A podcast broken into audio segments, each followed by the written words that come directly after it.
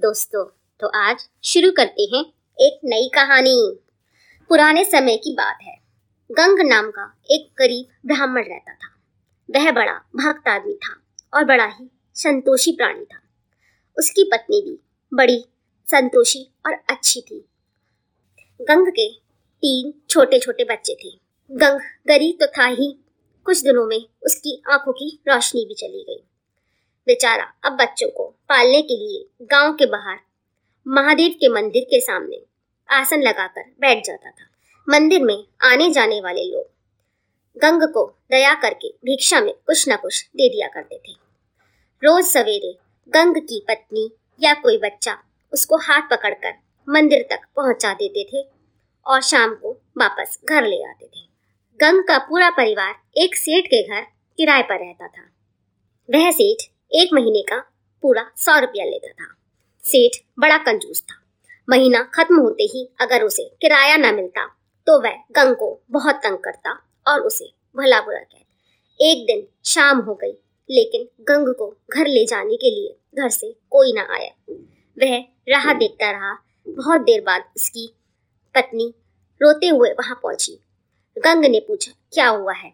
तब पत्नी ने जवाब दिया, क्या होगा? सेठ ने अपने नौकर को भेजकर किराया वसूल करने के लिए कहा है। उस सेठ ने हमारे घर का सारा सामान उठाकर सड़क पर फेंक दिया है और हमको घर से निकाल दिया है। लेकिन गंग क्या करता, इसीलिए दोनों पति पत्नी अपने बच्चों को लेकर सेठ के घर के सामने एक पेड़ के नीचे बैठ गए। संयोग की बात है, उसी समय भगवान महादेव और माता पार्वती आकाश मार्ग से कहीं जा रहे थे। माता पार्वती ने दुखी ब्राह्मण को देखा तो वह भगवान से कहने लगी, यह देखिए, आपके ये दोनों भक्त कितने दुख में हैं। इनका कष्ट मुझसे देखा नहीं जाता है, प्रभु। कल अवश्य इन्हें लखपति बना दीजिए।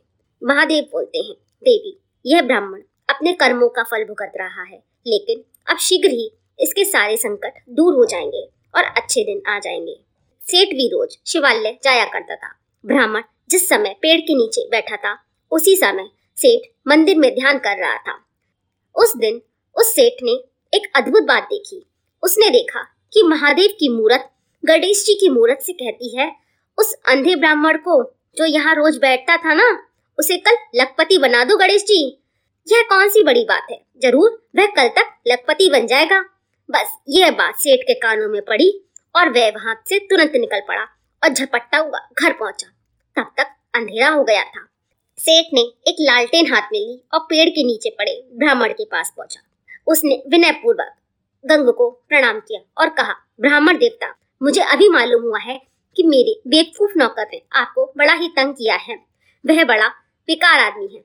उसे तो अकल छू कर ही नहीं गई इसीलिए आप उसे माफ़ करें और जो बीती है उसे भूल जाए। मैं बहुत शर्मिंदा हूँ। मैं आपसे प्रार्थना करता हूँ कि आप फिर मेरे घर में आकर रहें। अब कोई किराए की बात भी ना चलाएगा। आप निसंकोच आकर मेरे घर में रहें। यह कहकर सेठ ने ब्राह्मण गंग का सारा सामान उठा लिया और ले जाकर अपने घर में रख दिया। इतना ही नहीं, उन लोगों के आ जाने के बाद सेठ ने दस रुपए ब्राह्मण को दक्षिणा में दिए और विनय पूर्वक आशीर्वाद मांगा। गरीब होने पर भी गंग को रुपए का लालच न था। उसने इनकार कर दिया। तब बनिए ने दो सौ रुपए निकाले और कहा, यह तो आपको लेना ही होगा। बदले में मैं आपके आशीर्वाद के सिवा कुछ नहीं चाहता। लेकिन ब्राह्मण ने दो सौ रुपए लेने से भी इनकार कर दिया। यह देख बनिए ने कहा, आप हिचक क्यों रहे हैं? संकोच होता है तो आप रुपए दान के रूप में न लीजिए। इसके बदले आपको कल जो कुछ मंदिर में मिल जाए, वह मुझे दे दीजिएगा। लेकिन गंग ने फिर भी रुपए लेना स्वीकार न करा। उधर उस लोभी सेठ ने उसका पीछा न छोड़ा। ज्यो ज्यो ब्राह्मण गंग इनकार करता गया त्यो त्यो सेठ रकम बढ़ाता गया। यहाँ तक कि सेठ पिछहत्तर हज़ार देने तक को तैयार हो गया। फिर भी ब्राह्मण गंग टस से मस न हुआ। तब सेठ की पत्नी ने कहा, सेठ जी, आपको इनसे क्या मतलब? आप पचहत्तर हज़ार रुपये मुझे दे दीजिए, इन्हें राज़ी करने का भार मैं अपने ऊपर लेती हूँ। सेठ ने सोचा, मुझे बैठे बैठे पच्चीस हज़ार का मुनाफा हो रहा है, इसलिए पचहत्तर हज़ार रुपये तुरंत अपनी पत्नी को दे दिए। पत्नी ने वे सभी पैसे। ब्राह्मण को समझा बुझाकर दे दिए। दूसरे दिन सेठ ब्राह्मण के साथ मंदिर में गया। वह टकटकी लगाकर देखने लगा कि ब्राह्मण को कब एक लाख रुपए मिलेंगे और कब उसे पच्चीस हज़ार का मुनाफा होगा। लेकिन शाम तक बैठे रहने पर भी उस दिन ब्राह्मण को कुछ ना मिला। हाँ किसी गरीब भक्त ने दो सड़े गले, केले अवश्य गंग के हाथ में रख दिए। यहाँ तक कि ब्राह्मण के घर लौटने का समय हो गया। पर आज उसे कुछ न मिला था। सेठ का क्रोध पल पल बढ़ता ही जा रहा था। वह उठा और गणेश जी की मूर्त के पास जाकर बोला, क्यों गणेश जी, तुमने कल कहा था ना कि ब्राह्मण को आज एक लाख रुपए मिलेंगे? कहाँ है वे एक लाख रुपए जानते हो बेचारा ब्राह्मण कितनी तंगी में है? देवता होकर अगर तुम ही इस तरह वादा खिलाफी करोगे तो संसार का क्या हाल होगा? यह कहते हुए उस सेठ ने गणेश जी की सूढ़ पकड़ ली। बस अब क्या था? सेठ का हाथ सूट से चिपक गया। उसने हाथ छुड़ाने की लाख कोशिश की, लेकिन वह नहीं छूटा।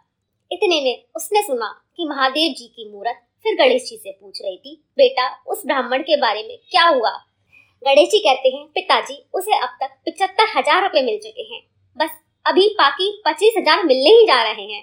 गणेश जी की बात सुनते ही सेठ के बदन से पसीना छूटने लगा। उसने तुरंत ब्राह्मण को पच्चीस हज़ार देने का इंतज़ाम किया। ब्राह्मण के हाथ में पच्चीस हज़ार पड़ते ही। सेठ का हाथ मूरत से छूट गया। और वह शर्म से सर झुका, घर लौट आया। महादेव जी की कृपा से ब्राह्मण की आँखें भी अच्छी हो गई। तो दोस्तों, देखी भगवान की लीला? सचमुच, भगवान की कृपा ही निर्धन का सबसे बड़ा धन होती है।